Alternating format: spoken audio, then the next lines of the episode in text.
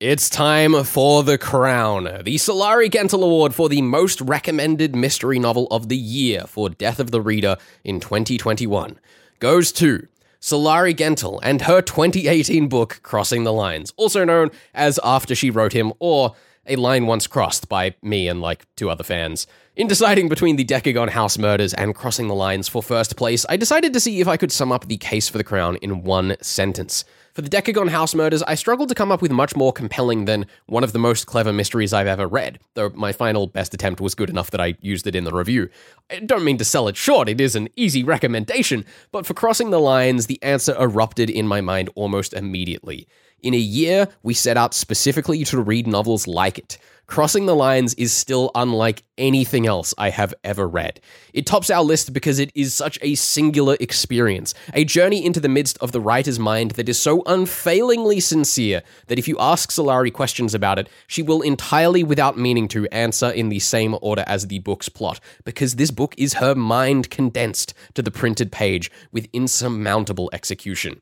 Crossing the Lines follows two writers, Edward McGinnity and Madeline de Leon, as they write new characters for their new standalone novels. In an act of criminal metafictionality, these characters are each other.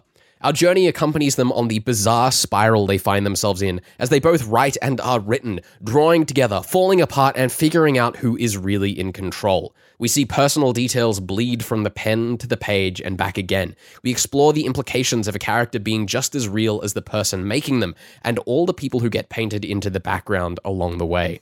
Edward, or Ned to his friends, finds himself in a crime novel. The literary writer is invited to the launch of his friend Willow's art gallery. At the launch, art critic Jeffrey Vogel is found dead, and following a verbal indication earlier that night, that pins Ned as the prime suspect. Navigating his love for Willow, her distrusting husband, a complex legal situation, and writing his new book, Ned can't help but fall in line as crime fiction protagonist, getting in way over his head, ending up in various combinations of injured, on the run, and in fights.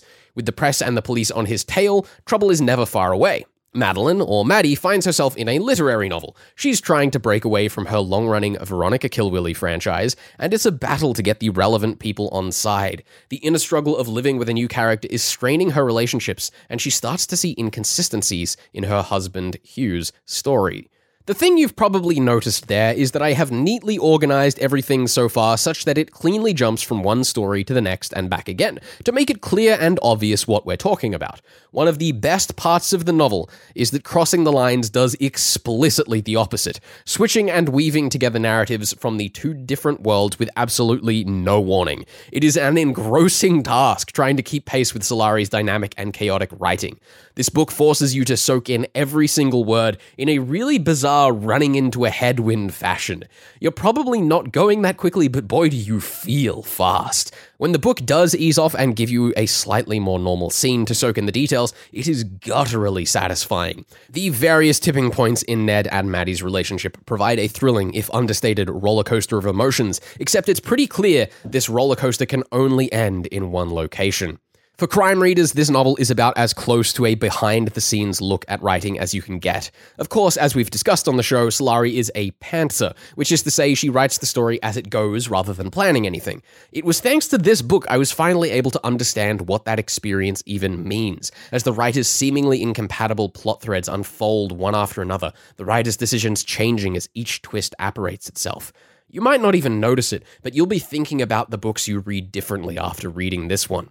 It might be weird to consider that some of your favorite mystery novels weren't elaborately planned to perfection before the corpse was laid, but it's a truth you'll be richer for accepting. Probably. The other thing you might learn from this story is the core tenets of metafiction. It can be difficult as a reader to accept a sense of ambiguity, the idea that if the question is which writer is real, the answer is yes. It can be hard to understand that sometimes the question is more interesting than the answer. Reading the reviews of any well written book that plays with these ideas, you'll find this is where the audience is most divided.